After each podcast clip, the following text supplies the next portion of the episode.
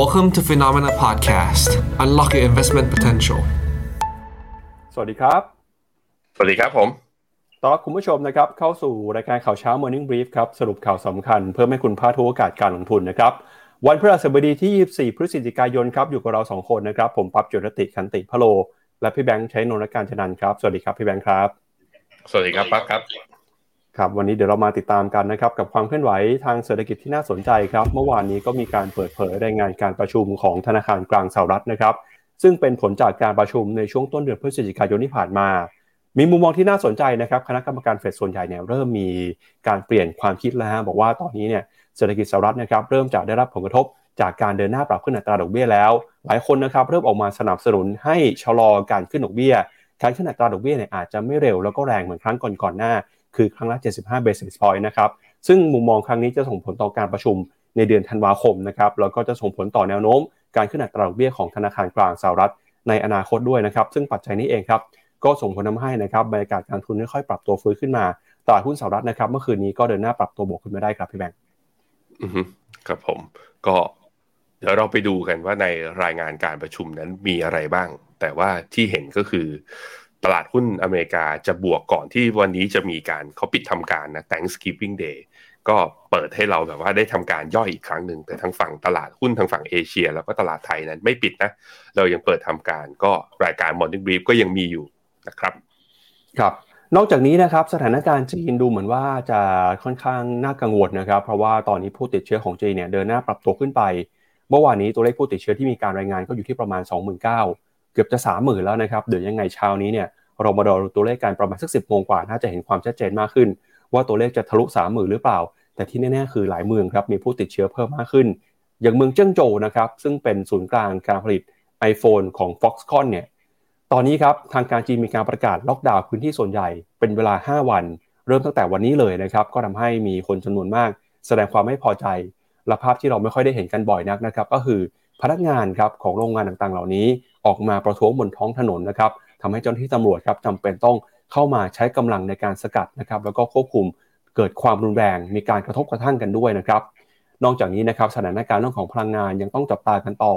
ในเดือนหน้าครับ4พฤศจิกายน4ธันวาคม จะมีการประชุมของกลุ่ม o p e ปก็ตลาดจับตาดูกันว่า o p e ปนะครับจะมีการเปลี่ยนแปลงปริมาณการผลิตหรือไม่ แต่ที่แน่ๆคือตอนนี้ยุโรปเนี่ยกำลังเผชิญกับภาวะที่น่ากังวลนะครับ เพราะว่า รัสเซียยังคงเดินหน้าโจมตี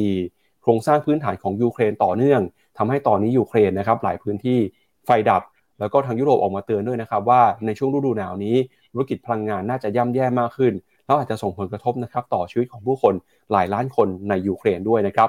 ขณะที่มุมมองของนักวิเคราะห์นะครับทาง Bank of America ครับเขาก็ออกมาแนะนำนะครับบอกว่าตอนนี้เนี่ยอาจจะเป็นเวลาที่เราจะต้องกลับมาพิจารณา ซื้อหุ้นจีนแล้วนะครับ เพราะว่าเตรียมการเปิดเมืองกำลังจะเข้ามา แล้วก็แนะนำว่าให้ขายหุ้นกลุ่มเทคโนโลยีของสหรัฐไปด้วย แล้วก็เมื่อวานนี้นะครับมีบริษัทหนึ่งที่รายงานผลประกอบการออกมาก็คือ Credit Suisse ครับหลังจากเผชิญปัญหาเรื่องของการเงินเรื่องของการขาดทุนนะครับไตรมาสล่าสุดเนี่ยยังคงขาดทุนไปต่อ แต่ที่น่ากังวลมากกว่านั้นก็คือ ความมั่นใจของนักลงทุนนะครับหายไปฮะมีคนแห่ไปถอนเงิน มีคนย้ายสินทรัพย์นะครับออกจากพอร์ตการลงทุนของ Credit Suisse คิดเป็นเงินมากกว่า 88,000 ล้านเหรียญสหรัฐเลยทีเดียวครับพี่แบงค์อืม ครับผมเดี๋ยวเราไปดูสภาพตลาดกันว่าเมื่อวานนี้มีอะไรบ้าง ตัวที่เป็นไฮไลท์และน่าสนใจเลย คือตัวค่าเงินดอลลาร์นะเมื่อวานนี้ดอลลาร์กลับมาอ่อนค่าอีกครั้งหนึ่งซึ่งส่งผลต่อทิศทางของสินทรัพย์เสี่ยงทั้งโลกทีเดียว ดูแล้วนะ ดูแล้วบอกภาพรวมตอนนี้เลยว่า ตลาดหุ้นดูมีโอกาสขึ้นต่อในระยะสั้นซันตาคลอสแลนลี่นะมีโอกาสแจกของขวัญคริสต์มาสครับ ครับงั้นเดี๋ยวเรามาดูกันนะครับ กับปฏิทินทางเศรษฐกิจก่อนครับ เมื่อวานนี้ 23 พฤศจิกายน ตลาดหุ้นญี่ปุ่นก็หยุดไปเนื่องจากวันแรงงานนะครับ เดี๋ยวเช้านี้ตลาดหุ้นญี่ปุ่นเปิดมาเรามาติดตามตัวเลขกัน แล้วก็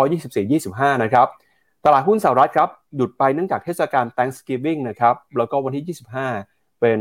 Black Friday นะครับ ตลาดหุ้นสหรัฐจะเปิดทำการซื้อขายแค่ครึ่งวันเช้าเท่านั้นนะครับ จะปิดไปตอนประมาณตีหนึ่งนะครับ ก็บรรยากาศช่วงปลายสัปดาห์อาจจะเงียบเหงาเบาบางหน่อย เพราะว่าชาวอเมริกันเนี่ยก็อาศัยจังหวะนี้นะครับ เดินทางท่องเที่ยวพักผ่อนกันเนื่องจากเป็นช่วง เทศกาลวันหยุดยาวนะครับ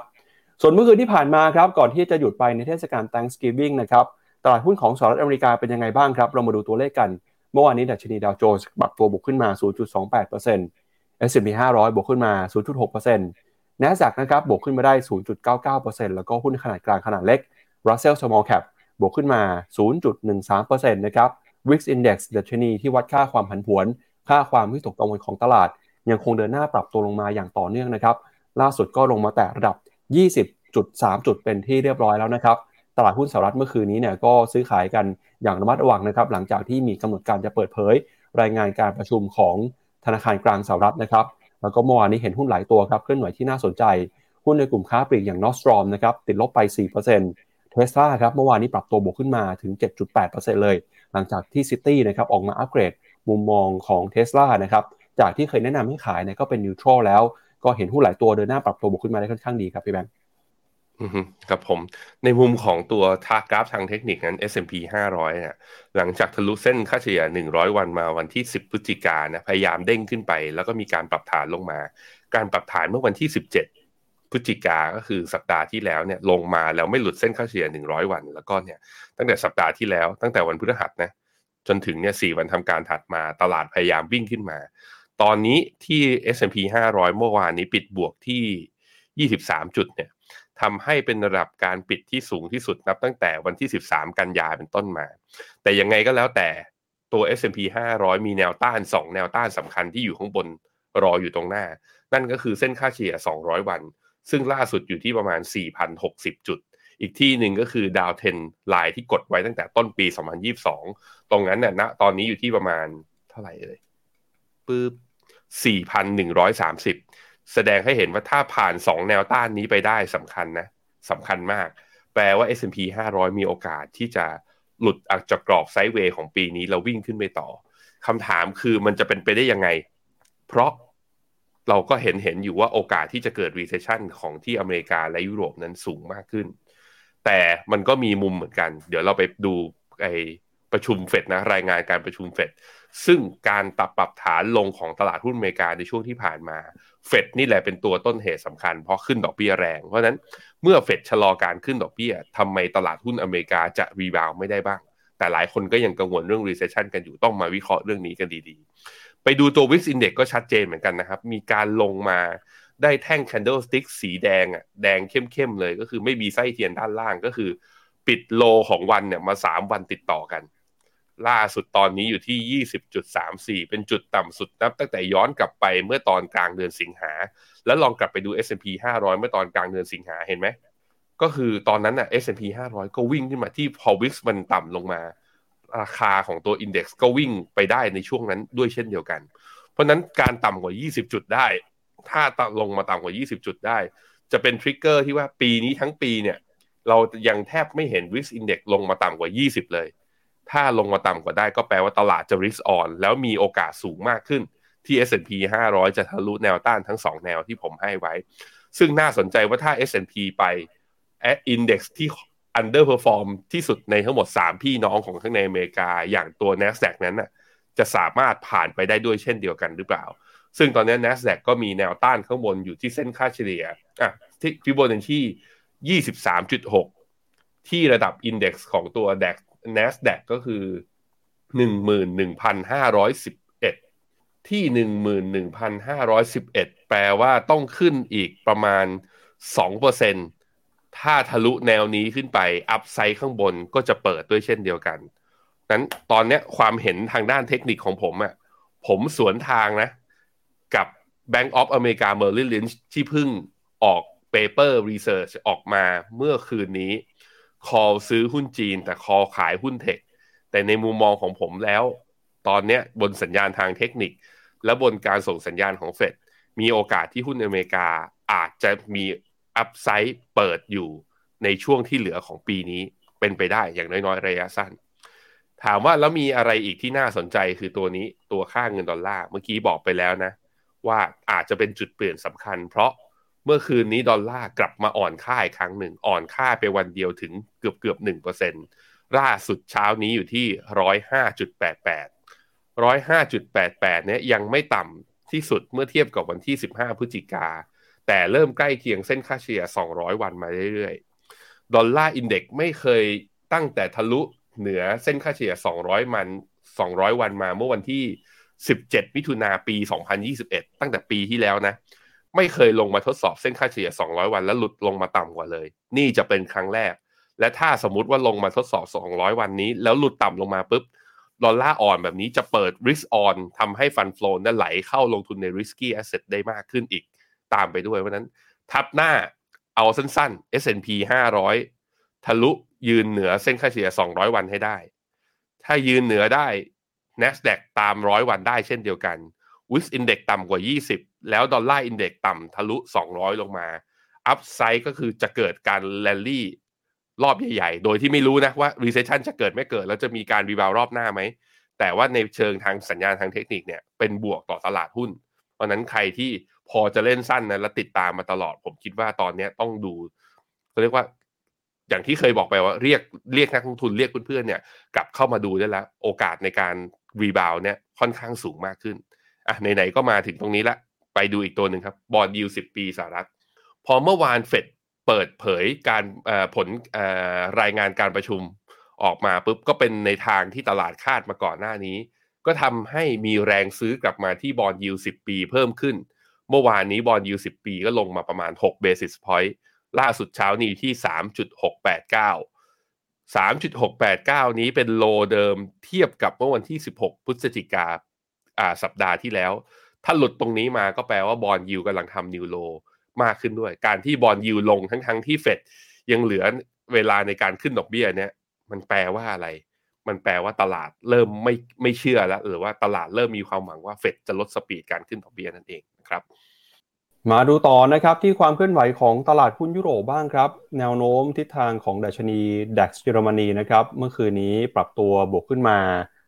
0.04%ครับฟุตซี่ร้อยอังกฤษนะครับบวกขึ้นมา 0.17% CAC 40 ของฝรั่งเศสบวกขึ้นมา 0.3%ยูโรซ็อก50 บวกขึ้นมาได้ 0.4%ส่วนยูโรซ็อก600 นะครับก็ปรับตัวบวกขึ้นมาได้เช่นกันนะครับในเมื่อวานนี้บวกขึ้นมา 0.7%ฮะหุ้นในกลุ่มที่เข้ามาหนุนนำตลาดนะครับก็มีตั้งแต่หุ้นในกลุ่มท่องเที่ยว กลุ่มสันทนาการพักผ่อนหย่อนใจบันเทิงบวกขึ้นมา 1.9%หุ้นในกลุ่มเมืองแร่นะครับบวกขึ้นมา 1.8% หุ้นในกลุ่มเทคโนโลยีของยุโรปเนี่ยก็ปรับตัวบวกขึ้นมาได้เช่นกันนะครับ แล้วก็เมื่อวานนี้ยุโรปเองก็มีการรับรู้ข่าว ตัวเลข PMI นะครับของยุโรปที่ออกมาเดือนล่าสุดเนี่ยอยู่ที่ระดับ 47.8 จุดฮะก็เป็นตัวสะท้อนให้เห็นว่ากิจการเศรษฐกิจของยุโรปนะครับยังคงถดถอยอยู่ แต่นั้นก็ตามเนี่ยแนวโน้มปรับตัวดีขึ้นมาจากเดือนตุลานะครับเพราะเดือนตุลาอยู่ที่ระดับ 47.3 ฮะก็ยังชะลอตัวลงไปนะครับแต่ก็เห็นแนวโน้มว่าการชะลอตัวเนี่ย มีสัดส่วนลดน้อยลงไปด้วยนะครับช่วงนี้ยุโรปก็จับตากันกับตัวเลขเศรษฐกิจ แล้วก็กิจกรรมทางเศรษฐกิจที่ส่งสัญญาณชะลอตัวจนหลายคนกังวลนะครับ ว่าจะเข้าสู่ภาวะถดถอยเร็วๆนี้ครับผมไปที่ยุโรปเนี่ยให้ดูที่ค่าเงินยูโรก่อนเลยเป็นอันดับแรก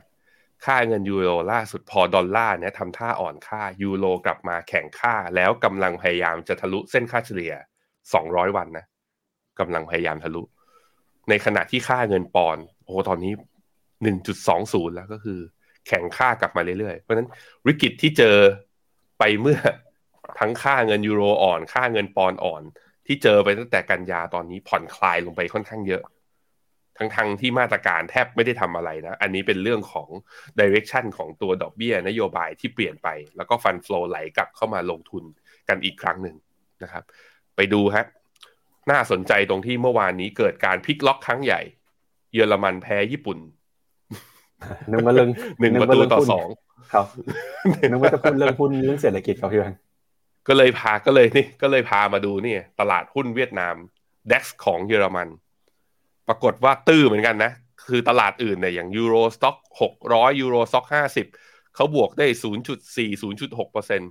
เมื่อวานนี้ DAX ของเยอรมันบวกได้แค่ศูนย์จุดศูนย์สี่เปอร์เซ็นต์เท่านั้น นักลงทุนในเยอรมันอาจจะช็อกกับผลบอลอยู่อะไม่เป็นไร แต่ดูจากตรงนี้แล้วก็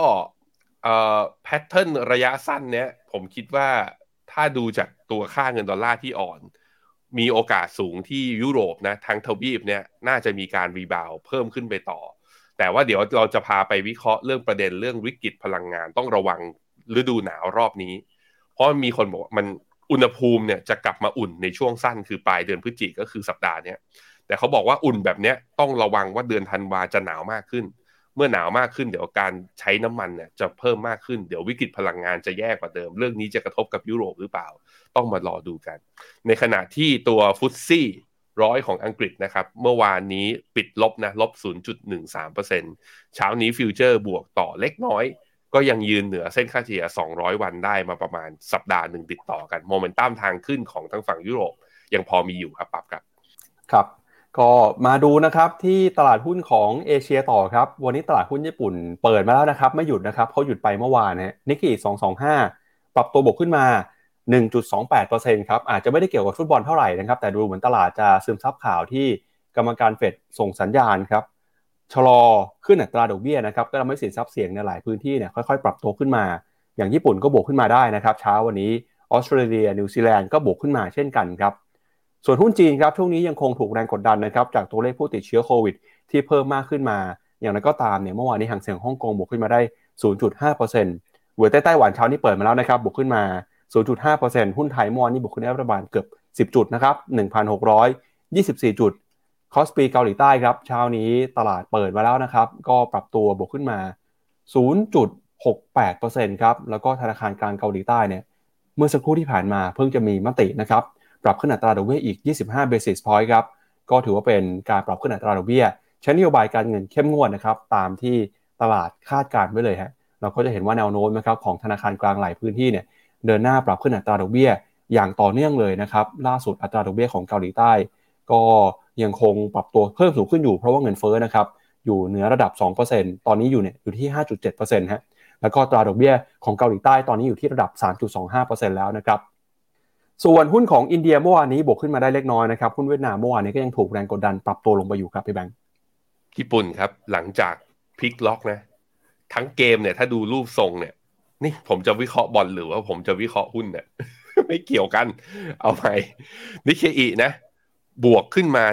1.27%ไม่แน่ใจว่านักลงทุนเขาคือว่า correlate ของ sentiment นั้นมีส่วนกับผลบอลที่พลิกโผหรือเปล่า แต่ว่าเนี่ยบวกขึ้นมาได้ แต่เอาจริงๆแล้วเป็นเป็นการบวกผมคิดว่าบวกเพราะ Fed Minute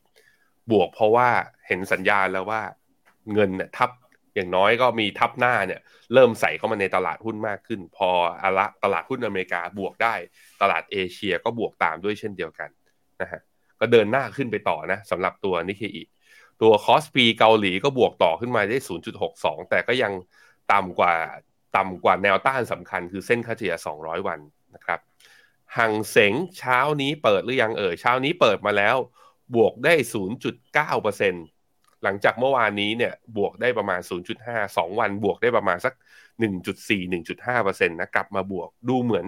ตลาดระยะสั้นนะพี่ปับ๊บตลาดไม่ค่อยแคร์กับตัวเลขผู้ติดเชื้อ กับการล็อกดาวน์ที่เพิ่มมากขึ้น ตลาดอยากจะขึ้นมากกว่า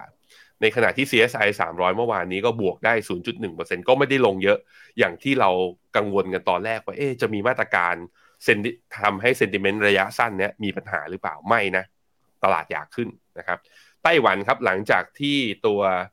ยืนเหนือเส้นค่าเฉลี่ย 100 วันมาได้ก็เดินหน้าบวกอย่างต่อเนื่องเซนติเมนต์ก็ดูดี แต่ว่าไต้หวันต้องระวังนิดนึง เพราะว่า RSI เนี่ยเข้าโซนโอเวอร์บอทมา 2 วันทำการติดแล้วอยู่ที่ RSI อยู่ที่ 72 นะครับ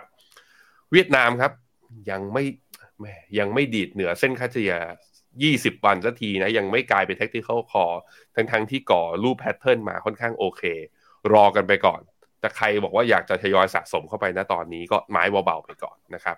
หุ้นไทยครับเมื่อวานนี้บวก 9 จุด แต่ก็ยังยืนต่ำกว่าเส้นค่าเฉลี่ย 200 วัน เหมือนกันฮะใครที่แบบว่าอยากจะลงทุนในหุ้นไทยนะ รอผ่านเส้นค่าเฉลี่ย 200 วันอีกทีหนึ่งอิดใจนิดนึง 1,628 จุด ก็คือเหลืออีก 4 จุด ซึ่งวันนี้เนี่ย ถ้าดูจาก Sentiment Asia เช้านี้บ้านเราน่าจะเปิดผ่านได้ส่วนถ้าปิดได้ไหมเนี่ย ก็น่าสนใจสำหรับใครที่อยากจะลงทุนในหุ้นไทย แต่ต้องเลือกให้ถูกตัวนะ หุ้นไทยเวลาขึ้นไม่ได้ขึ้นทั้งตลาดนะครับอะพาไปดูอีกตลาดหนึ่งที่ไม่ได้ค่อยพูดถึงกันนะ แล้วก็มีนักลงทุนไทยจำนวนหนึ่งเข้าไปลงทุนนั่นก็คือ อินโดนีเซีย อินโดนีเซียนับตั้งแต่สัปดาห์ที่ 4 ของเดือนตุลาเนี่ยsideway อยู่ในกรอบประมาณสัก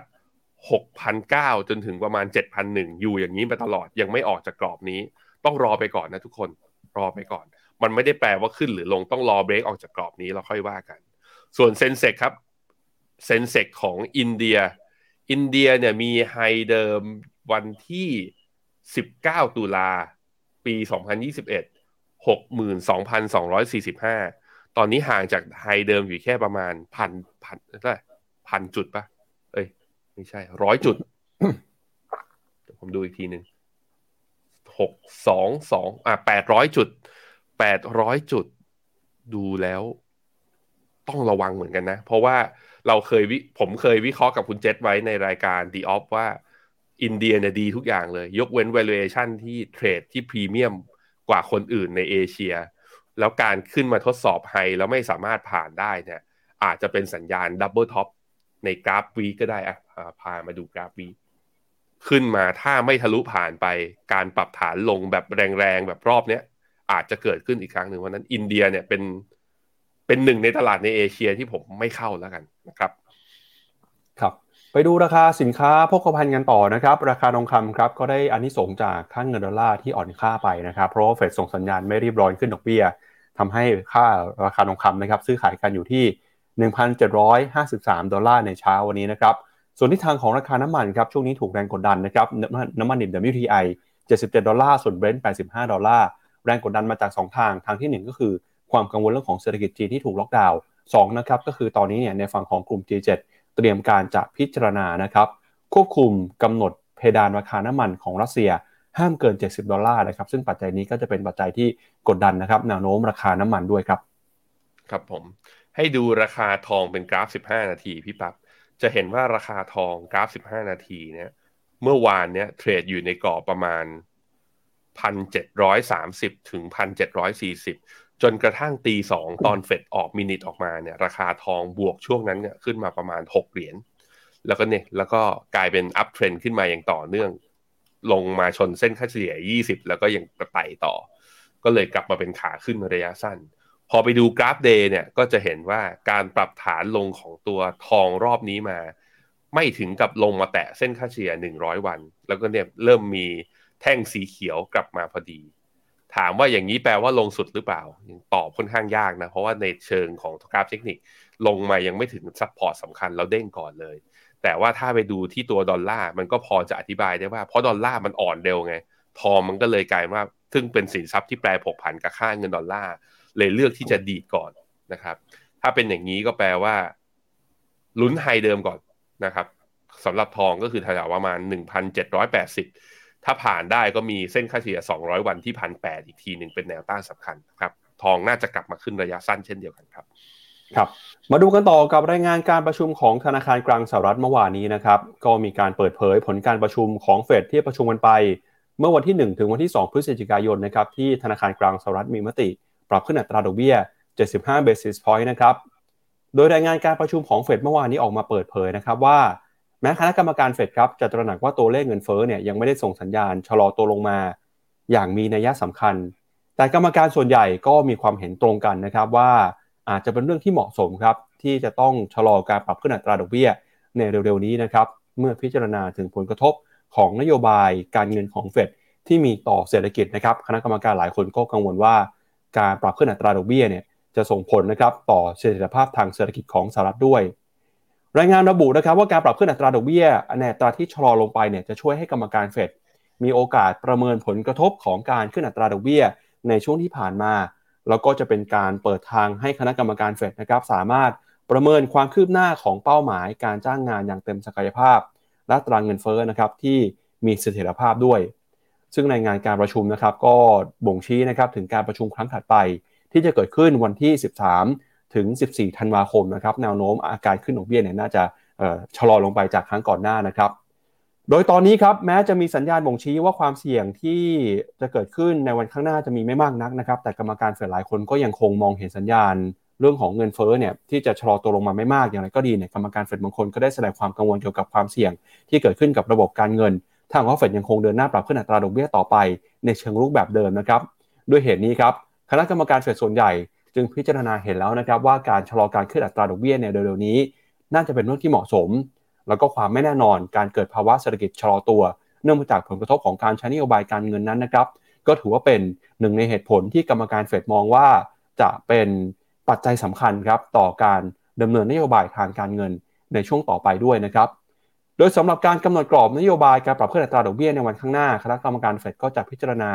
ถึงการคุมเข้มนโยบายการเงินที่ได้ดำเนินการมาหลายครั้งในช่วงที่ผ่านมา นอกจากนี้นะครับก็จะมีการพิจารณาถึงผลกระทบต่อนโยบายการเงินที่มีต่อเศรษฐกิจ ต่อเงินเฟ้อ และสถานการณ์ด้านการเงินนะครับ ซึ่งมุมมองของนักวิเคราะห์นะครับ ก็ประเมินว่า ตอนนี้เนี่ย คณะกรรมการเฟดนะครับน่าจะส่งสัญญาณ แล้วก็มีท่าทีที่เข้มงวดน้อยลงไปนะครับซึ่งเมื่อคืนนี้พอรายงานการประชุมเฟดเปิดเผยออกมาเนี่ยตลาดก็ตอบรับนะครับหุ้นมีแรงปรับตัวบวกขึ้นมาได้ แล้วก็ความกังวลเรื่องของสินทรัพย์เสี่ยงค่อยๆลดลดเบาบางลงไปด้วยนะครับ ก็ถือว่าเป็นข่าวดีที่เกิดขึ้นต่อสินทรัพย์เสี่ยงเมื่อคืนนี้ครับพี่แบงค์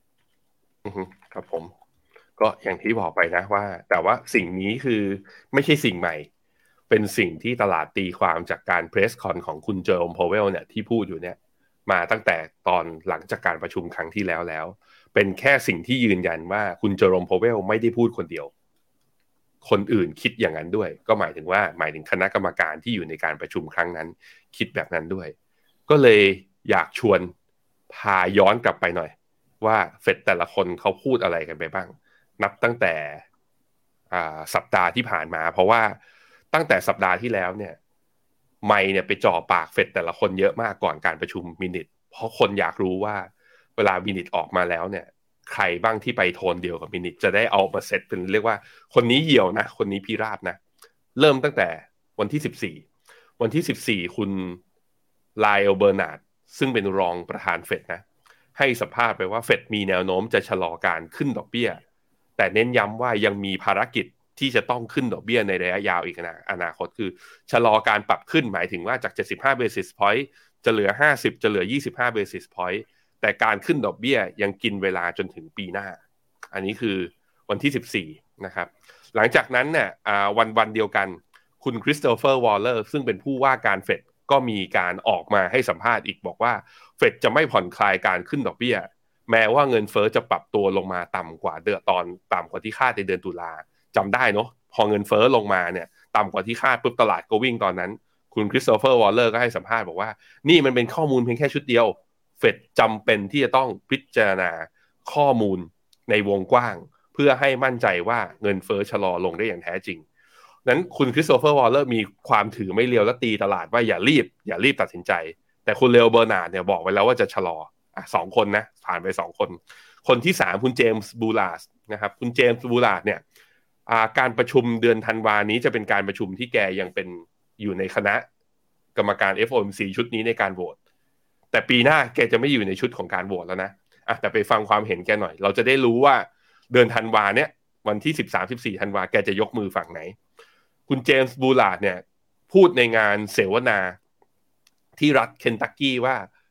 แม้ว่าเฟดจะขึ้นดอกเบี้ยมาแล้วถึงประมาณ 3.75 ถึง4%นะตอนนี้ แต่เพื่อให้เงินเฟ้อเนี่ย อยู่ลงมาอยู่ที่กรอบทาร์เก็ตที่2% Terminal Rate ควรจะอยู่สูงกว่าที่ระดับ5%ถึง7%เปอร์เซ็นต์เฟดแต่ละคนเนี่ย ถ้าไปดูที่ดอทพลอตเนี่ยเพราะฉะนั้นถ้ากลับไปดูดอทพลอตนะ เราจะเห็นดอทพลอตไอตัวสูงๆก็คือว่า คิดว่าเงินไอคิดว่าดอกเบี้ยนโยบายควรจะอยู่สูงสุดที่เท่าไหร่ ต้องบอกว่าคนที่อยู่ที่จุดที่สูงที่สุดเนี่ยคือคุณเจมส์บูลลาร์ดนั่นแหละ เพราะบอกว่าโอ้โหที่ Fed Funds Rate ต้องเจ็ดเปอร์เซ็นต์เลย ตลาดก็อาจจะอันนี้ก็เป็นอีกคนหนึ่งที่ถือว่ามีความเหี่ยวนะครับ เสร็จแล้วมาวันที่สิบเก้าสิบเก้าพฤศจิกา คุณราฟาเอลบอสติก อันนี้เป็นเฟดสาขาแอตแลนตา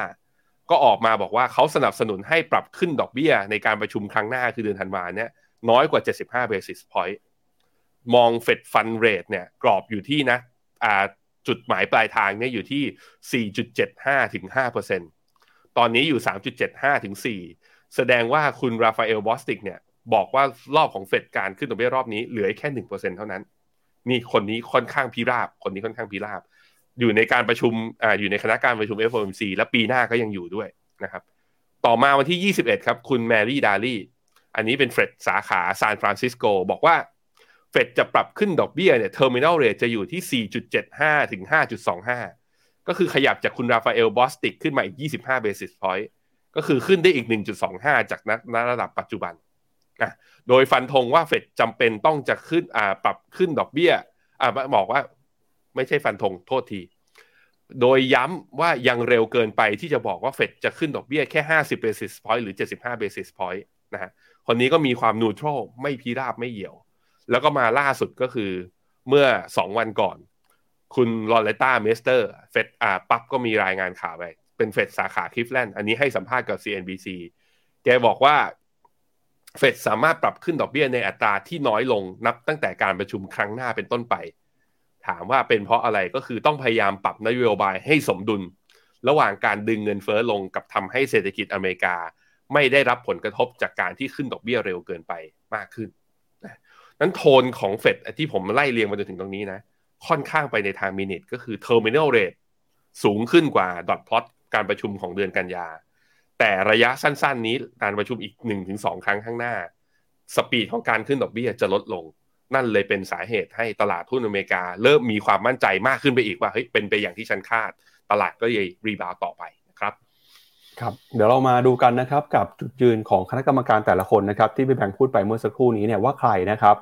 มีสถานะในการโหวตมากน้อยแค่ไหน แล้วก็จุดยืนสายเหี่ยวสายพิราบเนี่ยเป็นยังไงบ้างนะครับ อย่างที่บอกไปนะครับว่า คนที่จะมีสิทธิ์ในการโหวตปี 2023 นะครับ จะมีคุณคริสโตเฟอร์วอลเลอร์นะครับ ซึ่งก็ถือว่าเป็นกรรมการเฟดสายเหี่ยวนะครับ นอกจากนี้เนี่ยก็มีคุณเอ่อฮาร์เกอร์ มีคุณนีลแคชคารีนะครับ มีคุณโบแมน มีประธานเฟดเจอโรมพาวเวล มีคุณวิลเลียมส์ แล้วก็มีโลแกนนะฮะ ก็มีหลายคนครับ แต่ส่วนใหญ่เนี่ยเราจะเห็นนะครับว่าคนที่มีสิทธิ์ในการโหวตปี 2023 ก็อยู่ในฝั่งของที่เป็นสายเหี่ยวนะครับ แต่ก็น่าดีใจว่าเอ่อตอนนี้เนี่ยคณะกรรมการหลายคนเริ่มจะชะลอท่าทีที่จะสนับสนุน ให้มีการขึ้นดอกเบี้ยในเดือนธันวาแล้วก็ในปีหน้าด้วยนะครับครับแล้วเราก็จะเห็นนะครับว่าการเดินหน้าปรับขึ้นอัตราดอกเบี้ยนโยบายของธนาคารกลางสหรัฐในรอบนี้นะครับถือว่าเป็นครั้งที่มีการปรับขึ้นอัตราดอกเบี้ย อย่างร้อนแรงมากที่สุดนะครับในรอบกว่า 15 ปีเลยทีเดียวครับแล้วก็ผลของการใช้นโยบายการเงินอย่างเข้มงวดในรอบนี้นะครับถูกจับตากันในการประชุมเดือนหน้าครับกลางเดือนธันวาคมวันที่ 14 นะครับตลาดก็ประเมินว่าตอนนี้เนี่ยคณะกรรมการเฟดน่าจะค่อยๆชะลอ ความเร่งในการขึ้นดอกเบี้ยไปจากเดิมขึ้น 75 basis point ติดต่อกันมาหลายครั้งแล้ว การประชุมในครั้งนี้นะครับเดือนธันวาคม น่าจะเหลือประมาณ 50 basis point ซึ่งตอนนี้นักวิเคราะห์แล้วก็คนที่มาลงความเห็นเนี่ยส่วนใหญ่ตลาดก็เชื่อว่ามีความน่าจะเป็นอยู่ที่ประมาณ 76%นะครับว่าจะขึ้นเพียงแค่ 50 basis point เท่านั้นครับพี่แบงค์ครับผมหน้าต่อไปสำคัญครับ แท่งเหลืองกับแท่งดำแท่งเหลืองคือ implied policy rate หลังวันหลังวันที่คุณเจอรมพาวเวลแถลงเพรสคอนการประชุม แท่งสีดำคือปัจจุบัน จะเห็นว่าแท่งสีดำเนี่ยลดลงมาต่ำกว่าแท่งสีเหลือง แปลว่าอะไรปัจจุบันนี้นักลงทุนในตลาดนะ ให้ดอกเบี้ยปลายทางเนี่ยต่ำกว่าตอนการประชุมครั้งที่แล้ว สูงสุดคืออยู่ที่ระดับประมาณ5%แต่ว่านักลงทุนในตลาดตอนนี้เชื่อไปแล้วว่าเฟดขึ้นดอกเบี้ยยังไงก็ไม่เกิน5 ถ้าไม่เกินห้าแปลว่าอะไร ครั้งนี้ขึ้นห้าสิบ basis point ใช่ไหม อีกสองครั้งหน้าก็คือต้นปีหน้าเนี่ย จะขึ้นดอกเบี้ยอีกแค่สองครั้ง ครั้งละยี่สิบห้า basis point แล้วหลังจากนั้นจะไม่ขึ้นแล้ว นี่ตลาดเลยเตรียมแรลลี่ไง เพราะว่าที่ผ่านมาลงเพราะว่าดอกเบี้ยมันขึ้น นั้นดอกเบี้ยถ้าไม่ขึ้นแล้ว ตลาดก็ควรจะเด้งได้บ้าง ตลาดคิดแบบนั้นอยู่ครับ ครับก็จากสหรัฐนะครับไปดูสถานการณ์ในจีนหน่อยนะครับ ช่วงนี้เนี่ยจีนอยู่ในจุดที่มีความน่ากังวลเพิ่มมากขึ้นนะครับ จากตัวเลข ผู้ติดเชื้อโควิดที่สูงขึ้นมา ช่วงนี้คุณผู้ชมหลายคนอาจจะบอกว่าเออเรารายงานตัวเลขผู้ติดเชื้อจีนกับทุกวันเลยนะครับแต่ก็ต้องบอกว่ามันเป็นข่าวที่มีความสำคัญจริงๆนะฮะเนื่องจากจะส่งผลต่อการลงทุนในตลาดช่วงนี้เลยนะครับล่าสุดครับทางการจีนออกมาประกาศแล้วนะครับว่าจะสั่งล็อกดาวน์เมืองเจิ้งโจวฮะซึ่งเป็นเมืองสำคัญนะครับเป็นที่ตั้งในการผลิต iPhone ที่ใหญ่ที่สุดของ Apple ครับโดยเมืองเจิ้งโจวเนี่ยจะถูกล็อกดาวน์เป็นเวลา 5 วัน เริ่มต้นตั้งแต่วันที่ 25 แล้วก็จะเสร็จสิ้นนะครับในวันที่ 29 พฤศจิกายนนี้ครับสาเหตุสำคัญนะครับเนื่องจากตัวเลขผู้ติดเชื้อในเมืองนี้เนี่ยเดินหน้าปรับตัวสูงขึ้นมาอย่างต่อเนื่องเลยนะครับทางการจีนก็บอกว่ามาตรการล็อกดาวน์เนี่ยจะบังคับใช้นะครับเนื่องจากผู้ติดเชื้อเพิ่มขึ้นมาเกือบจะแต่หลัก 1,000 รายเมื่อวานนี้แล้วนะครับหลังจากก่อนหน้านี้อยู่ที่ประมาณ 800ถึง900 เท่านั้น ซึ่งมาตรการนี้เนี่ยนะครับก็ประกาศขึ้นมา หลังจากที่มีพนักงานของโรงงาน Foxconn หลายร้อยคนครับซึ่งเป็นโรงงานผลิต iPhone ที่ใหญ่ที่สุดของ Apple ต่างออกมาจากหอพักคนงานนะครับ เมื่อวานนี้เพื่อประท้วงการล็อกดาวน์โดยเราก็จะเห็นนะครับมีคลิปวิดีโอมีภาพที่เห็นฝูงชนเนี่ยผลักดัน แล้วก็มีการประทะกับกลุ่มเจ้าหน้าที่ด้วยนะครับ ซึ่งทำให้เจ้าหน้าที่เนี่ยจำเป็นนะครับต้องใช้ความรุนแรงในการควบคุมความสงบฮะโดยการล็อกดาวน์ครั้งนี้นะครับบอกว่าประชาชนที่อาศัยอยู่ในพื้นที่เสี่ยงสูงเนี่ยจะต้องอยู่แต่ในบ้านเท่านั้น แล้วก็ในพื้นที่อื่นนะครับก็มีคำสั่งห้ามออกจากบ้าน โดยไม่จำเป็น แล้วก็ประชาชนนะครับจะต้องตรวจหาเชื้อโควิด ด้วยวิธี PCR ทุกวันด้วยนะครับ ซึ่งตอนนี้นะครับเราก็จะเห็นว่ากระแสความไม่พอใจนโยบายล็อกดาวน์ของจีนเนี่ยเพิ่มมากขึ้นมาเรื่อยๆแล้ว แล้วก็ในเจิ้งโจนะครับ เราก็จะเห็นว่าคนงานจำนวนมากครับต้องอยู่แต่ในโรงงานนะครับ หรือว่าเออต้องอยู่ภายใต้มาตรการการควบคุมอย่างเข้มงวดเนี่ยเป็นเวลาหลายเดือนแล้วนะครับ หลังจากที่เริ่มมีการแพร่ระบาดในรอบใหม่นี้ ซึ่งคนงานหลายคนก็บอกไม่พอใจนะครับ ตอนนี้เนี่ย หลายคนครับที่อยู่ในโรงงาน Foxconn นะครับแม้ว่าจะได้รับแรงจูงใจด้วยการขึ้นค่าจ้างขึ้นเงินเดือน เพื่อให้ทำงานนะครับติดต่อกันเป็นเวลาหลายชั่วโมง ก็ออกมาบอกว่าเงินที่ได้มาเนี่ยก็ไม่สามารถชดเชยนะครับ อิสรภาพที่สูญเสียไปได้ แล้วก็ตอนนี้นะครับหลายคนก็บอกอยากจะกลับบ้านแล้วฮะก็ออกมาเรียกร้องออกมาขอทางการจีนให้ผ่อนคลายนะครับ ซึ่งโรงงานที่อยู่ในเจิ้งโจเนี่ยนะครับโดยพ้องยิ่งโรงงานของ Foxconn มีพนักงานอยู่ สูงถึง 200,000 คนเลยทีเดียวนะครับ แล้วก็การออกมาประท้วงเนี่ยไม่ได้มีเฉพาะแค่ในโรงงานเท่านั้นนะครับ ในโซเชียลมีเดียครับก็มีความไม่พอใจเกิดขึ้น จากกระแสฟุตบอลโลกที่เกิดขึ้นในรอบนี้นะครับชาวจีนหลายคนก็ได้ดูฟุตบอลโลกเขาก็บอกว่า ในกาตาร์เนี่ยตอนนี้คนเข้าไปดูบอลกันไปเชียร์ฟุตบอล ไม่ใส่หน้ากากแล้ว แต่ทำไมจีนถึงต้องควบคุมโควิดอย่างเข้มงวด เรากำลังอยู่ในโลกใบเดียวกันหรือเปล่านะฮะพอมีข้อความแบบนี้ออกมาในโซเชียลมีเดียของจีน สิ่งที่ทางการจีนทำก็คือ เข้าไประงับนะครับ แล้วก็เข้าไปแบนข้อความที่ออกมาวิพากษ์วิจารณ์นโยบายโควิด Zero ของจีนครับ มีคนตั้งคำถามนะครับว่าสุดท้ายแล้วเนี่ยจีนจะสามารถผ่อนคลายการใช้มาตรการคุมเข้มโควิดอย่างเข้มงวดได้หรือเปล่า ล่าสุดนะครับทาง Bloomberg Intelligence Unit ออกมาวิเคราะห์ครับเขาบอกว่าปัจจุบันนี้เนี่ยทางการจีนนะครับมีศักยภาพในการรองรับตัวเลขผู้ติดเชื้อถ้าหากว่ามีอาการป่วยถึงเข้าเข้าขั้นพักรักษาในห้อง ICU เนี่ยนะครับ เขาบอกว่าอัตราการป่วยเนี่ยถ้าหากว่ามีการเปิดเมืองนะครับ ผู้ที่อยู่ใน ICU จะพุ่งขึ้นไปถึง5ล้าน8แสนคน แต่ข้อมูลข้อเท็จจริงก็คือตอนนี้เนี่ย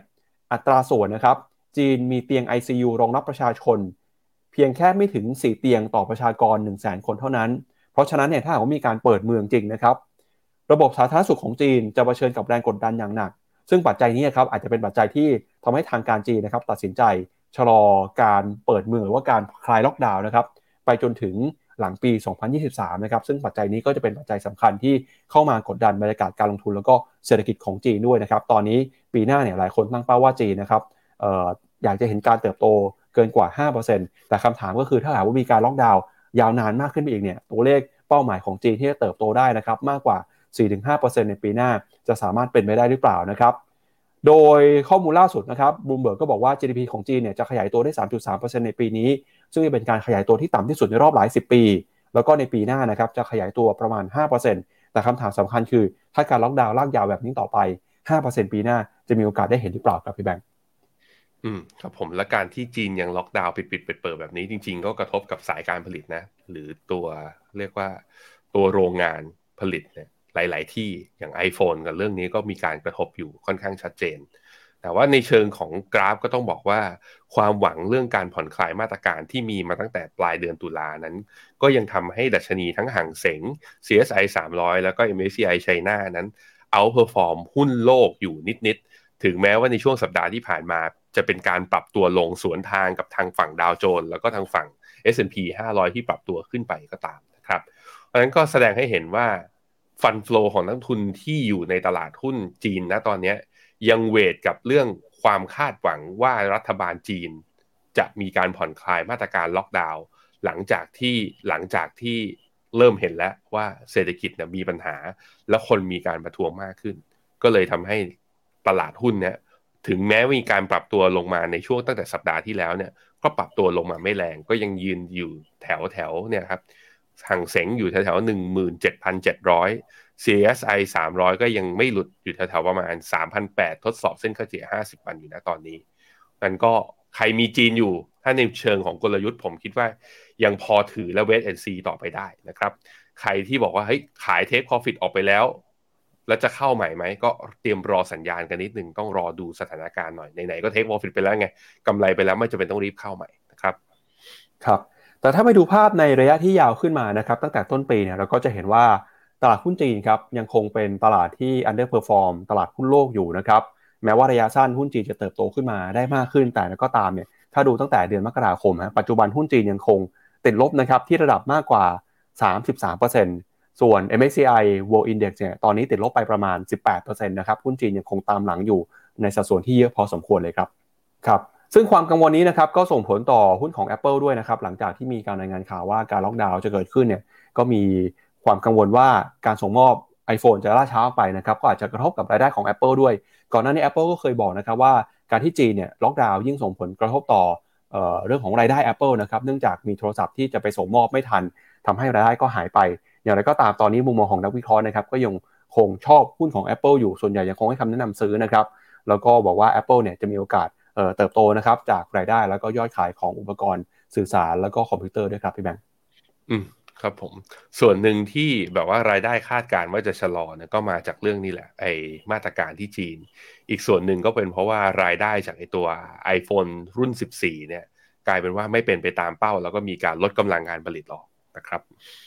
มาดูกันต่อกับสถานการณ์ของยุโรปบ้างครับ ตอนนี้ยุโรปกำลังกังวลกับเรื่องของธุรกิจพลังงานนะครับ หลังจากที่สงครามระหว่างรัสเซียกับยูเครนเนี่ยมีความยืดเยื้อ แล้วก็ล่าสุดนะครับดูเหมือนว่าสถานการณ์จะย่ำแย่ลงมาอีกฮะเพราะว่า รัสเซียเนี่ยมีการใช้กลยุทธ์ใหม่นะครับมุ่งเป้าโจมตีไปที่เครือข่ายโครงสร้างพื้นฐาน ไฟฟ้าแล้วก็พลังงานของยูเครนทำให้ตอนนี้นะครับหลายพื้นที่ของยูเครน ต้องอยู่ในภาวะไฟดับนะครับแล้วก็ไม่มีน้ำไม่มีไฟใช้ด้วยนะครับซึ่งดูเหมือนจะเป็นความตั้งใจของกองทัพรัสเซียนะครับที่อยากจะสร้างความเสียหายให้กับโครงสร้างพื้นฐานของยูเครน ก่อนที่ฤดูหนาวเนี่ยกำลังจะมาถึงนะครับซึ่งการโจมตีในรอบหลังๆนี้ ก็จะมีกลยุทธ์คล้ายๆ กันก็คือมุ่งเน้นทำลาย โรงไฟฟ้าหลายเมืองของยูเครน ทำให้เกิดนะครับไฟดับในวงกว้าง แล้วก็มีการมุ่งเน้นโจมตีนะครับระบบโครงสร้างพื้นฐานต่างๆด้วยนะครับ เพื่อที่จะตัดเรื่องของออการเป็นอยู่นะครับ เรื่องของโครงสร้างพื้นฐานเรื่องของน้ำเรื่องของไฟนะครับ สิ่งที่คณะกรรมการคณะกรรมาการยุโรปออกมาเตือนในรอบนี้นะครับเขาก็บอกว่าสถานการณ์เนี่ยน่าจะมีความเลวร้ายมากขึ้นไปอีก ถ้าหากว่าฤดูหนาวเข้ามานะครับแล้วสงครามครั้งนี้เนี่ยยังยืดเยื้อต่อไปครับจะเกิดเป็นปัญหาธุรกิจพลังงาน แล้วก็ปัญหาเงินเฟ้อนะครับที่จะย่ำแย่มากขึ้นครับ ข้อมูลล่าสุดนะครับคณะกรรมการยุโรปครับออกมาเตือนนะครับ บอกว่าสถานการณ์ของสงครามในครั้งนี้ที่มีแนวโน้มยืดเยื้อต่อไปเนี่ยจะยิ่งสร้างความเสียหายนะครับต่อชีวิตแล้วก็ทรัพย์สินของยูเครนแล้วก็ของยุโรปด้วยครับ โดยฤดูหนาวที่กำลังจะเข้ามานะครับว่าตอนนี้ความไม่แน่นอนส่งผลอย่างหนักต่อเศรษฐกิจ มีผลต่อพลังงาน แล้วก็อัตราเงินเฟ้อที่สูงนะครับจะยิ่งเป็นการซ้ำเติมหายนะทางเศรษฐกิจของกลุ่มประเทศสหภาพยุโรปด้วย ตามคาดการณ์นะครับ ตอนแรกยุโรปประเมินว่าในปี 2566 เนี่ย เศรษฐกิจน่าจะค่อยๆ ฟื้นตัว แต่ดูเหมือนว่าสงครามที่ยืดเยื้อต่อไปนะครับ ก็ยิ่งทำให้ความเสี่ยงพลังงานปรับตัวสูงขึ้น พอพลังงานราคาปรับตัวขึ้นมาแบบนี้ เงินเฟ้อในยุโรปก็จะสูงขึ้นด้วย แล้วพอเงินเฟ้อในยุโรปสูงขึ้นมานะครับ เศรษฐกิจที่มีความอ่อนแออยู่แล้ว ก็ยิ่งจะถูกซ้ำเติมนะครับ แม้ว่าในช่วงฤดูร้อนที่ผ่านมา ประเทศในยุโรปนะครับได้พยายามเติมก๊าซเก็บกักให้เต็มก่อนที่รัสเซียจะตัดสเสบียง แต่นั้นก็ตามเนี่ย ถ้ายิ่งสงครามยืดเยื้อนะครับก๊าซที่เก็บไว้ก็จะต้องร่อยหลอลงไปนะครับตอนนี้เนี่ยโอกาสนะครับที่จะเห็นความยืดเยื้อต่อไปก็มีมากสูงขึ้นก๊าซยุโรปนะครับอาจจะค่อยๆลดลงไปราคาพลังงานจะแพงขึ้น แล้วปัจจัยนี้นะครับจะยิ่งเป็นปัจจัยที่เข้ามาซ้ำเติมนะครับเศรษฐกิจของยุโรปที่มีความอ่อนแออยู่แล้วก็ยิ่งอ่อนแอลงอีก ตอนนี้นะครับหลายคนประเมินว่ามีโอกาสสูงนะครับตั้งแต่ไตรมาสนี้จนถึงไตรมาสหน้าเนี่ยที่เศรษฐกิจของยุโรปจะเข้าสู่ภาวะถดถอยแล้วก็ชะลอตัว โดยมีสาเหตุสำคัญมาจากราคาพลังงานที่ปรับตัวเพิ่มสูงขึ้นมาครับพี่แบงค์ครับผมข่าวจริง ๆ แล้วที่อะไปดูราคาน้ำมันก่อน ราคาน้ำมันผมลากเป็นกรอบ sideway ให้ดูเนาะแต่ว่าจะเห็นว่าราคาน้ำมันเมื่อวานเนี่ยตัว WTI ลงมา 3.6 เหรียญ Brent เนี่ยลงมาประมาณ 3.8 เหรียญทั้งสองตัวเนี่ยลงมาแล้วก็ลงเขาเรียกว่า ลงมา support กับไอ้ตรงแนวรับ low แถวแถว low เดิมเมื่อตอน ปลายเดือนกันยาพอดี การลงแรงจริง ๆ แล้วเกิดจากเหตุอะไร พอลองไปดูอีเวนต์จริง ๆ นะฮะ เป็นการลงลงมา เพราะสาเหตุเพราะว่าสหภาพยุโรปนะ EU เปิดเผยว่ากลุ่มประเทศ G7 เนี่ยเตรียมจะกำหนดเพดานราคาขายน้ำมันอ่าราคาน้ำมันดิบของรัสเซียที่ขายต่อโลกเนี่ย ให้อยู่ในกรอบไม่เกิน 70 เหรียญถามว่าเอาแล้วทำอย่างนี้ไปเพื่ออะไรเขาก็บอกว่าเป็นมาตรการ อีกหนึ่งมาตรการในการตอบโต้ เพื่อไม่ให้รัสเซียเนี่ยมีรายได้จากการไอ้น้ำมันเนี่ยไอ้จากการขายน้ำมันมากเกินไป แล้วจะเอารายได้นั้นมาไปซื้ออาวุธแล้วไปลุกรานยูเครนต่อกลุ่มประเทศ G7 ก็คิดอย่างนั้น ก็เลยทำให้ราคาน้ำมันเนี่ยร่วงลงมา เพราะว่าเฮ้ยถ้าเป็นอย่างนี้ ก็แปลว่าราคาน้ำมันจะพุ่งขึ้นไปสูงไม่ได้คำถามคือแล้วที่กรอบ 70เหรียญเนี่ยรัสเซียมีปัญหาไหมโอ้ยรัสเซียต้นทุนต่ำกว่านี้เยอะ ก็ยังมีกำไรแต่เพียงแต่กำไรไม่มากแหมแล้วจะลงโทษเขาทั้งทีทำไมไม่แบนไปหมดเลย ปัญหาประเด็นก็คือ เพราะยังจำเป็นต้องใช้น้ำมันและก๊าซธรรมชาติ จากทางฝั่งรัสเซียเข้ามา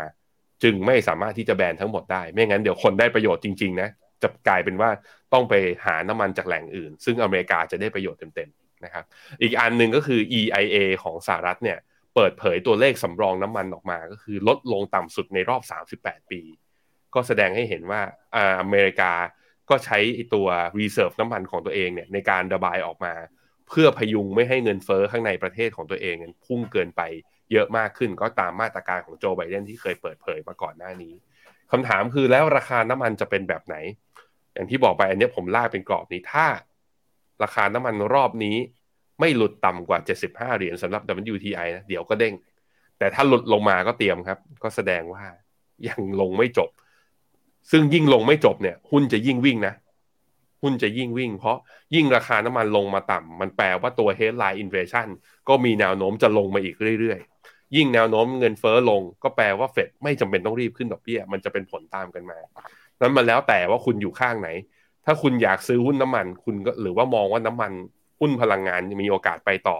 คุณก็จะมองว่าแถวๆเจ็ดสิบหกเหรียญเนี่ยชนแล้วก็ต้องเด้งตามกรอบ sideway ตรงนี้ แต่ถ้าคุณมองบอกว่าเฮ้ย ฤดูหนาวรอบนี้อาจจะไม่ได้เป็นวิกฤตอย่างที่หัวข่าวบูมเบิร์กบอกอย่างที่ปั๊บรายงาน มันน่าจะลงอีกนะ มันก็แปลว่าอันนั้นคุณต้องกลับมาซื้อหุ้น อื่นๆ ที่ไม่ใช่หุ้นกลุ่มพลังงาน เพราะมันแปลว่าชะลอการขึ้นดอกเบี้ยแล้วสำหรับผมคือต้องรอนะ สัญญาณทางเทคนิคมันไปทางไหนเราก็เลือกทางนั้น แต่ผมเอียงไปทางว่ามันอาจจะยังมีโอกาสเด้งขึ้นไปได้ ถ้าฤดูหนาวในยุโรปเนี่ย มันทำให้เกิดวิกฤตพลังงานตามมา เดี๋ยวมันก็จะมีดีมานต่อราคาน้ำมันกลับมาอยู่ดีนะครับ ครับ ก็ตอนนี้นะครับเราจะเริ่มเห็นนักวิเคราะห์นะครับ เริ่มออกมาปรับประมาณการ แล้วก็มีการเปิดเผยกลยุทธ์การลงทุน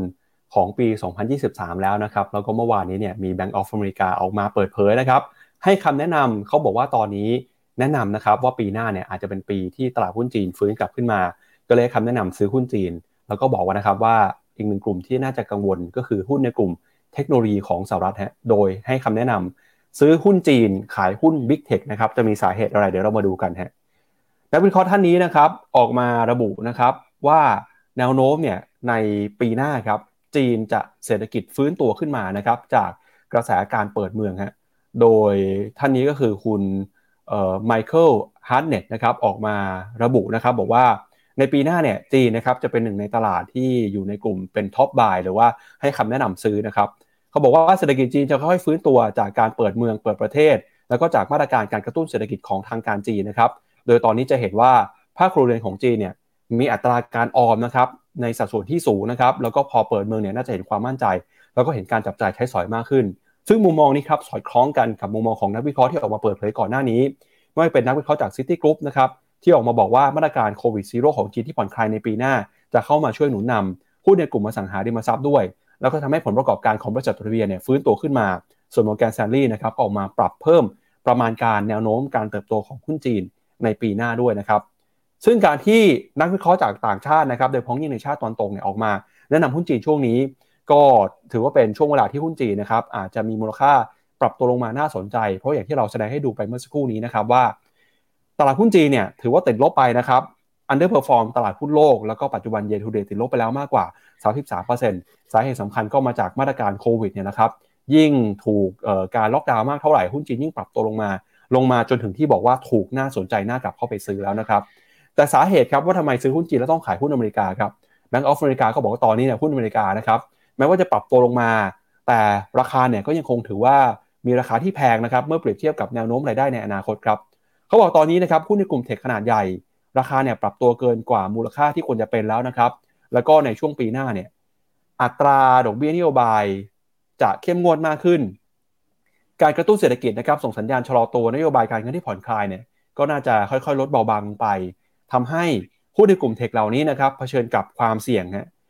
ความเสี่ยงที่รายได้จะหดหายไปนะครับ แล้วก็ความเสี่ยงที่รายได้เนี่ยจะชะลอตัวลงไปด้วยครับ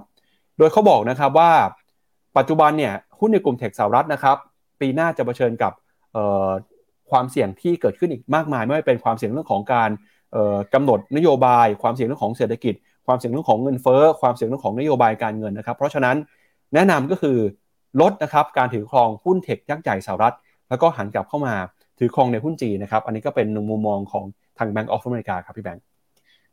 จริง ๆ แล้วทัวร์ Bloomberg Intelligence เนี่ยก็มีการประเมินไว้ว่า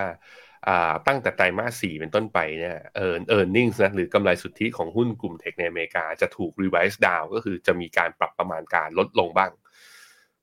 มุมหนึ่งก็ต้องก็ต้องก็ต้องมองไว้ว่าอาจจะเป็นอย่างนั้น แต่ว่าเราก็เห็นแล้วตั้งแต่กลางปีที่ผ่านมาพี่ปับ๊บว่าบริษัทเทคแล้วจริง ๆ แล้วหลาย ๆ บริษัทข้างในข้างในอเมริกาเนี่ยมีการพยายามที่จะลดคอสด้วยการเลิกออฟพนักงานออกมา ซึ่งมันก็จะทำให้บริษัทเขาเรียกว่าค่าใช้จ่ายในอนาคตในระยะยาวก็จะลดลงตามไปด้วย เพื่อที่จะเมนเทนในตัว ROE หรือว่ากำไรเนี่ยให้ให้ให้ยังคงอยู่ได้ ในยามที่เศรษฐกิจข้างหน้ามันยังดูแบบว่ามีขวากหนามทั้งหลายแหละนะฮะนั้นผมเห็นด้วยเรื่องซื้อหุ้นจีนเรื่อง valuation แต่ว่าถ้าบอกว่าหุ้นเทคกำลัง valuation แพงเกินไปหรือเปล่า ก็ต้องมาคุยกัน เรื่องนี้ต้องมาคุยกันอะไปดูกราฟกัน กราฟแรกผมให้ไปดูตัว NASDAQ Composite เทียบกับหุ้นโลกในแง่ของ PE ย้อนหลัง 3 ปี ให้ไปดูหน้าจอปั๊บครับอ่า PE ย้อนหลัง 3 ปีกับ 10 ปี ตัว NASDAQ เนี่ยเทียบกับหุ้นโลกนะ PE ย้อนหลัง 3 ปี ถูกกว่าหุ้นโลกอะถูกกว่าหุ้นโลก เพราะฉะนั้นจะบอกว่าเฮ้ยตอนนี้หุ้นอเมริกาโดยเฉพาะหุ้นเทคแพงก็ไม่อาจจะไม่จริง แต่พอมาดูตัวด้านขวา PE forward PE 12 เดือนข้างหน้านะ ย้อนหลัง 10 ปีจะเห็นว่าอยู่แถวๆประมาณบวก1 standard deviation ก็แพงเมื่อเทียบกับ 10 ปีย้อนหลังจริง แต่ถ้าเทียบ 10 ปีย้อนหลังแบบนั้นถามว่ามันแฟร์ไหม เพราะว่าช่วงตั้งแต่ปี 2020 เป็นต้นมาเนี่ย ตลาดให้ value กับหุ้น growth เยอะไง มันก็เลยทำให้ตั้งแต่ปี 2020 เป็นต้นมา หุ้น tech เทรดที่ PE แพงกว่าค่าเฉลี่ยในอดีต เพราะนั้นมันสำหรับผมก็คือเหตุผลเรื่อง หุ้น tech อเมริกาแพงที่ Bank of อเมริการะบุไว้ในตัว research paper เนี่ย มันอาจจะไม่ชัดสัทีเดียว นอกจากหุ้นเทคเหล่านี้กำลังจะมีกำไรที่ลดลง โดนปรับประมาณการลง ถ้าอย่างนี้ราคาอยู่ที่เดิม PE มันก็เด้งขึ้นไปได้ใหม่นะฮะซึ่งเราก็ต้องจำเป็นต้องรอดู เพราะผมยังเวทเวทไงอย่างที่บอกไปว่า เขาก็มีแผนในการปรับลดพนักงานมีการเลิกออฟในการคัดต้นทุนลงมา นั้นมันก็อาจจะทำให้เมนเทนให้ bottom line อาจจะ e a r n i n g ไม่ได้ปรับลดแย่ลงก็ได้นะครับ แต่ในทางฝั่งหุ้นจีนฮะมาดู CSI 300 CSI 300 เทียบกับหุ้นโลกเนี่ยย้อนหลัง 3 ปีเนี่ย forward P อ่าไม่ใช่ย้อนหลังดูมองไปข้างหน้า forward PE 12 เดือนนะโดยยมองย้อนหลังกลับไป 3 ปีเนี่ยตอนนี้ถูกกว่าหุ้นโลกประมาณนิดเดียวอยู่ที่ค่าเฉลี่ย ในขณะที่ย้อนหลัง 10 ปีเนี่ยอันตอนนี้ต่ำกว่าค่าเฉลี่ย ระยะยาวด้วยเช่นเดียวกันเพราะนั้นหุ้นจีนยังถือว่าบอกได้ว่า valuation ณตอนนี้ถูก ทั้งในแง่ของตัวเขาเองเทียบกับหุ้นโลก แล้วก็ในแง่ของตัว Index Performance ที่ลงเป็นขาลงมาตั้งแต่ปี 2021 ครับ ก็จากสถานการณ์หุ้นจีนนะครับ เดี๋ยวชวนแว่งไปอ่านคอมเมนต์ก่อนนะครับ ก่อนที่เรามาดูกันกับการเปิดเผยผลประกอบการของเครดิตสวิสนะครับ ตอนนี้น่ากังวลมากเพราะว่าราคาหุ้นปรับตัวลงมาอย่างต่อเนื่อง มีความเสี่ยงเรื่องของการขาดทุนนะครับ แล้วก็เรื่องของ outflow เงินจากนักทุนที่ไหลออกไปนะครับ เนื่องจากขาดความเชื่อมั่นด้วย เดี๋ยวเราไปดูคอมเมนต์คุณผู้ชมกันก่อนครับ เยอรมันแพ้ ญี่ปุ่นมันคืออะไร มันคือความพยายามและสปิริตของสปิริตของสมุไรถ้าใครดูเต็มเกมก็จริง ๆ แล้ว เยอรมันมีโอกาสได้ตั้งเยอะเหมือนกันนะ แต่ทำไม่ได้ แล้วก็เจอเนี่ย การบุกกลับแล้วก็ความเรียกว่า การยิงที่ค่อนข้างคมก็ต้องให้เครดิตนะฮะมีคุณวีวิน VIP ถามว่า KT j p a n มาทรงนี้แล้วเป็นยังไง ถ้าไปดูกราฟนี่เคอีอ่าโปรดิวเซอร์ครับกำลังจะทะลุ 61.8 ขึ้นไปอีกรอบหนึ่ง ถ้าผ่านขึ้นไปได้ก็ไปดู high เดิมของเมื่อตอนเดือนสิงหานะกลางเดือนสิงหาแถวๆประมาณ 2,900 นั้นตรงนี้ถือต่อครับ 2,900 มาดูกันอีกทีหนึ่งว่าจะขายไหมนะฮะเพราะตอนนี้มันเหมือนจะสามารถผ่านฟิวเนชี61.8 ได้นะครับ Tactical Call EM ยังถือได้ไหมอ้าวดอลลาร์อ่อนแบบนี้ก็เข้าทางฮะยังถือได้ ใครยังไม่เข้ายังเข้าได้เพิ่มนะครับ เรามีเปิด Tactical Call ตัว Emerging Market หลังจากที่ปิด call ฮั่งเส็งไป ใครบอกเฮ้ยตอนนี้ เหมือนหุ้นจะขึ้นแต่พอร์ตยังว่างอยู่เข้าอะไรดี EM ครับ Emerging Market นะครับคุณพิพัฒน์บอกว่า วันนี้ชาวญี่ปุ่นจะหยุดฉลองเหมือนซาอุหรือเปล่า อืม ไม่น่านะ เพราะดูตลาดแล้วก็ยังเปิดทำการ แต่จะกลายเป็น sick day เหมือนที่อังกฤษชนะอ่าอังกฤษชนะ อิหร่านใช่ไหมครับอ่าจะเป็น sick day แบบว่าคนลาหยุดกันไปไปเที่ยวกันเองหรือเปล่า อันนี้ไม่รู้นะโอ้โห คุณพิธิพันธ์ถามว่าเข้าหุ้น MORE ไหมอะไปดูหุ้น MORE กันหน่อยไม่ได้ดูกราฟหุ้น MORE เลยใครเข้ายกมือหน่อยฮะ ผมคนหนึ่งไม่ยุ่งนะฮะ เริ่มลงวันแรกก็เริ่มลงติดฟลอร์วันแรกคือวันที่สิบวันพฤหัสอ่าพฤหัสอ่าพฤหัสที่แล้ว พอมาวันศุกร์ก็อีกหนึ่งฟลอร์สองฟลอร์แล้วนะ วันจันทร์อีกหนึ่งฟลอร์วันอังคารอีกหนึ่งฟลอร์แล้ววันเนี้ยจะอีกฟลอร์ไหม สร้างตำนานจะกี่ฟอร์ติดต่อกันเราเรามาดู ซึ่งราคาราคาเมื่อวานนี้ที่ปิดที่ 0.68 ตังค์เนี่ย ย้อนกลับไปคือไม่เคยเห็นราคานี้มาเลยตั้งแต่สิงหาปี 2020 แต่ถ้าดูจากว่าลงไปได้โลเท่าไหร่เนี่ย เคยลงไปอยู่ที่ 0.18 ตังค์นะ จะเห็นหรือเปล่านะฮะเอามาชวนดูเฉยๆนะ ไม่ได้ชวนเข้านะทุกคนย้ำนะครับอะพี่ปั๊บครับ ไปข่าวสุดท้ายกันครับ ครับไปดูเรื่องของเครดิตสวิสกันบ้างครับ ตอนนี้บริษัทกำลังเผชิญกับแรงกดดันจากแรงเทขายหุ้นนะครับ เมื่อวานนี้เนี่ยก็มีการเปิดเผยผลประกอบการด้วย ปรากฏว่ายังคงเผชิญภาวะขาดทุนนะครับ 1,500 ล้านฟรังสวิสหรือว่า 1,600 ล้านดอลลาร์สหรัฐครับ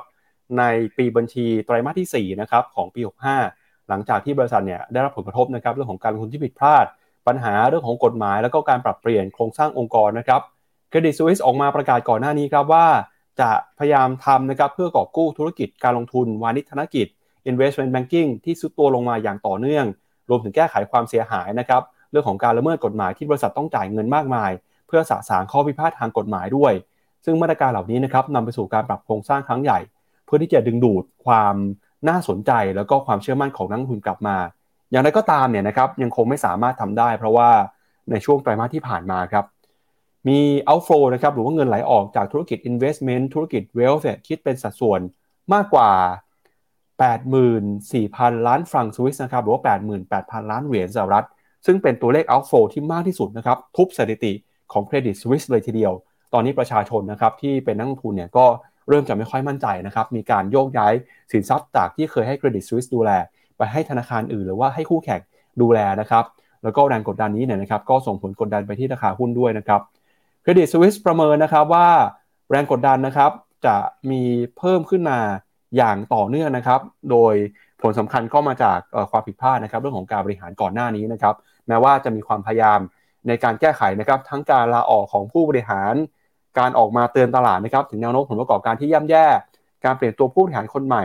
แต่นั้นก็ตามเนี่ยราคาหุ้นก็ยังคงปรับตัวลงมาอย่างต่อเนื่องนะครับ ตั้งแต่ต้นปีจนถึงปัจจุบัน จากราคาประมาณ 10 ฟรังสวิสเนี่ยตอนนี้เหลืออยู่ต่ำกว่า 4 แล้ว ก็คือมูลค่าหายไปมากกว่า 60%แล้วครับไปดูราคา Credit Suisse กันตาราง low เดิมเลยสวยๆเลยอะ่ะ ไม่รู้เป็น triple top หรือเปล่า เอ้ยเป็น triple bottom หรือเปล่า คือดูอย่างเงี้ย น่าใส่แบบเก็งกำไรเพิ่มนะ เหมือนข่าวร้ายมันเต็มไง ใครที่เป็นชาวสวนนะเรียกเรียกตัวเองว่า contrarian นะ low เดิมตรงนี้ไม่หลุดถ้าดีดได้ขึ้นมาเนี่ยอาจจะเจอเขาเรียกว่าสัญญาณการกลับตัวก็ได้ แต่ว่า ถ้ามันไม่มีเนี่ยก็นี่มัน นี่มันออทามโลหรือเปล่าเนี่ยดูหน่อย ใช่ไหมใช่ไหมพี่ปั๊บโอ้ จริง ตั้งแต่ IPO มาปี 96 เนี่ยฮะคำถามคือเครดิตสวิตจะเจ๊งแล้วล้มหายใจจากไปไหมถ้าไม่อะราคานี้เริ่มสำหรับผมน่าสนนะ แต่ว่าใส่เบาๆหน่อยแล้วกัน เพราะว่านี่ข่าวร้ายเต็มเลยครับก็ลงทุนกันอย่างระมัดระวังในช่วงนี้นะครับท่ามกลางข่าวสารต่างๆที่เกิดขึ้นนะครับ อย่างไรก็ตามเนี่ย ก็อยากให้คุณผู้ชมนะครับติดตามช่องทางต่างๆของเรานะครับ จะได้ไม่พลาดข่าวสาร พลาดคำเตือน แล้วก็โอกาสการลงทุนที่เราจะมาฝากกันเป็นประจำทุกวัน อย่าลืมเข้ามานะครับเป็นสมาชิกของแพลตฟอร์ม Finnomena นะครับเข้ามาสมัครเป็นสมาชิกกันก็มาติดตามข่าวคำแนะนำการลงทุนแล้วก็สามารถซื้อขายกองทุนผ่านแพลตฟอร์มของเราได้ด้วยครับเอาละครับ และนี่ก็เป็นทั้งหมดของรายการ Morning Brief วันนี้นะครับ เราสองคนและทีมงานลาไปก่อน พรุ่งนี้กลับมาเจอกันใหม่นะครับ วันนี้สวัสดีครับ Finnomena Exclusive บริการที่ปรึกษาการลงทุนส่วนบุคคล ที่จะช่วยให้เป้าหมายการลงทุนของคุณ เดินทางสู่ความสำเร็จ ไม่ว่าคุณจะเป็นนักลงทุนสายไหน เริ่มต้นที่ 5 0 0 0 0 0 บาท สมัครเลยที่ f i n o m e f i n o m e n a e x c l u s i v e หรือ line at f i n o m e n a p o r t คำเตือน ผู้ลงทุนควรทำความเข้าใจลักษณะสินค้า เงื่อนไขผลตอบแทน และความเสี่ยงก่อนตัดสินใจลงทุน